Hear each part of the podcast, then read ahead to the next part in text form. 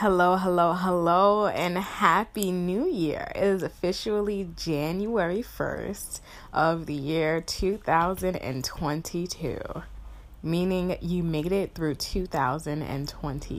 2021. I know that last year was full of so many unexpected twists and turns, and a lot of us really had to dig into ourselves to find that reserve of patience and strength that we sometimes didn't know that we had. But we did it. And we did it day and day and day and day again through the entire year. And now we're here. Now we are here in 2022 and we're ready to prevail and succeed and chase our dreams and do exactly what we want to do this year. So, congratulations to you. Today, today's episode is actually sponsored by a local black owned business named Infinite Crafts.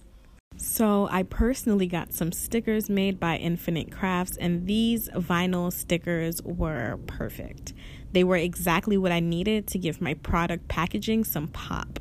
So, if you're a small business owner or an artist or entrepreneur who wants to brand themselves with custom stuff like pens, mugs, mouse pads, stickers like me, make sure that you check out the description for Infinite Crafts. Infinite Crafts can get you exactly what you need.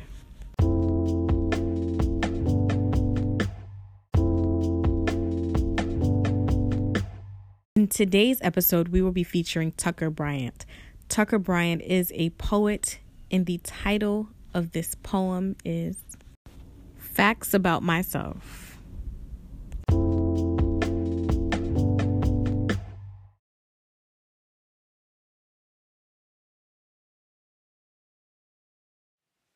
Some facts about myself. I'm 21 years old. I'm right handed. I hate my middle name. I don't eat goat's cheese. I still don't have a driver's license. And for as long as I can remember, I've been really into good ramen and bad puns. I believe there are only two kinds of people in the world those who admit they've ever peed in the shower and liars. I'm not religious.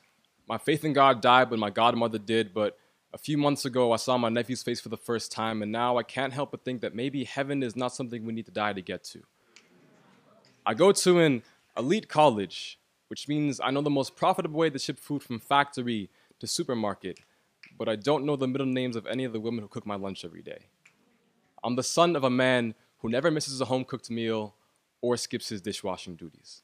The son of a woman told me that my name is an earthquake in waiting. She said, Hold it in your mouth like the most dangerous secret this world has yet to know.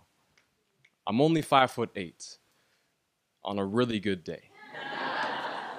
but being built like a short story is a lesson in finding other ways to be the tallest tale in the room. I don't know what it means to be a man, and for a while I thought the weight room could tell me. But I've heard stories of men with shotgun barrels for arms, who use their bodies as weapons. I've seen them shoot their mouths off and leave bullet holes in women's spirits. And my sisters say that they raised me to be a good guy, but have a set of knuckles swollen with the memory of teeth and blood, and I'm still learning to unlearn my own violence. Reminded every day that a righteous heart inside a male body is just a gun with the safety left on. And I know boys who are still searching for their manhood inside bottles, bank accounts, and between nameless hips. Boys who remote control their partners because they're not strong enough to let things go. I know that men carry an addiction to property in our blood. And that when I was a kid, I shoplifted things I didn't need or want just to feel like there was something in this world that I could own. I know the most beautiful thing about love is that it cannot be owned. You know, some days I'm still the 13 year old whose stomach origami folds on itself every time Laura Stevenson walks past his lunch table. And I don't watch much TV these days, but I'm still a Nickelodeon kid at heart, so if you ask me who loves orange soda, I will tell you. I've broken more of my own bones than promises in my life, and I'm still not sure which has been more painful to heal. I have a heart the same size as a fist. I didn't find self love until I gave myself a beating.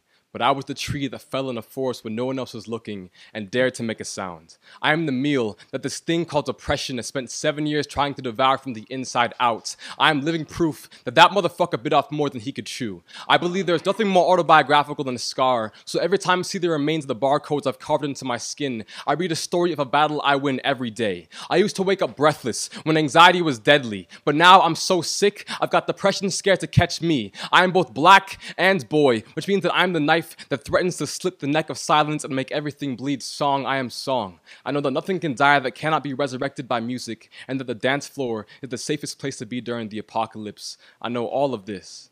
I'm still figuring out how to hold on to this helium balloon called happiness. I've got charisma down to a science, but most days I still have less confidence than English weather. But I'm learning every day what it means to be human without being whole. Every night, the sky opens its mouth and swallows the sun in a single gulp just to make room for the moon. What a wonderful way to live life, to be so full of so much light, but always hungry for more.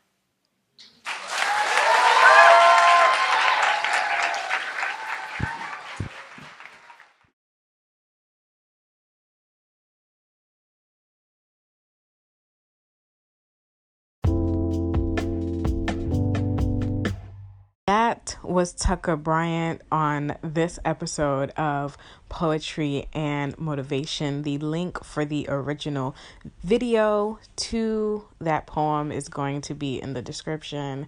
And make sure you guys are checking that out and following him and connecting with me. If you guys want to follow my Instagram, it is going to be at Poetic Black Girl. Check out all of the amazing things that I am doing get yourself a manifestation journal. Go ahead and scroll through, send me a message, leave a like, leave a comment, all that good stuff. I love you for listening.